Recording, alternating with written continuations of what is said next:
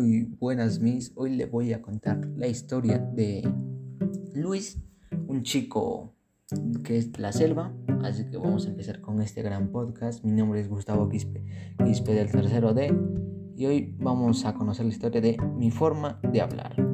Se inició la época escolar y muchos niños iban más que contentos al colegio. También los docentes. Una vez que estaban en el salón, todos vieron al profesor Marcos, que ingresaba al aula, pero acompañado de un niño. Se trataba de un nuevo integrante del aula de clase, Luchito. Lo primero que se fijaron todos fue en el que el niño tenía rasgos indígenas. Algunos niños empezaron a hacer comentarios un poco incómodos acerca de su Este niño no es igual a nosotros, decían, pero el profesor les llamó la atención a todos. Todos quedaron en silencio y muy atentos a lo que diría el profesor.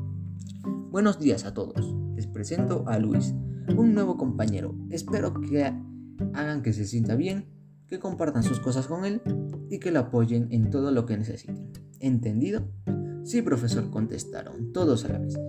Invitó a Luis a presentarse y mientras hablaba algunos lo miraban con extrañeza por su forma de hablar, pues era de la selva. En el recreo los niños le preguntaron a Luis por qué hablaba de esa manera. Él se quedó callado por un momento y les dijo que este vivía antes en la selva. Por eso su forma de hablar y expresarse. Por eso se presentó de esa forma en clase frente a todos, porque antes en su pueblo esa era la forma de presentarse hacia las demás personas, a las que no conocía. Por eso habló de esa manera en el salón.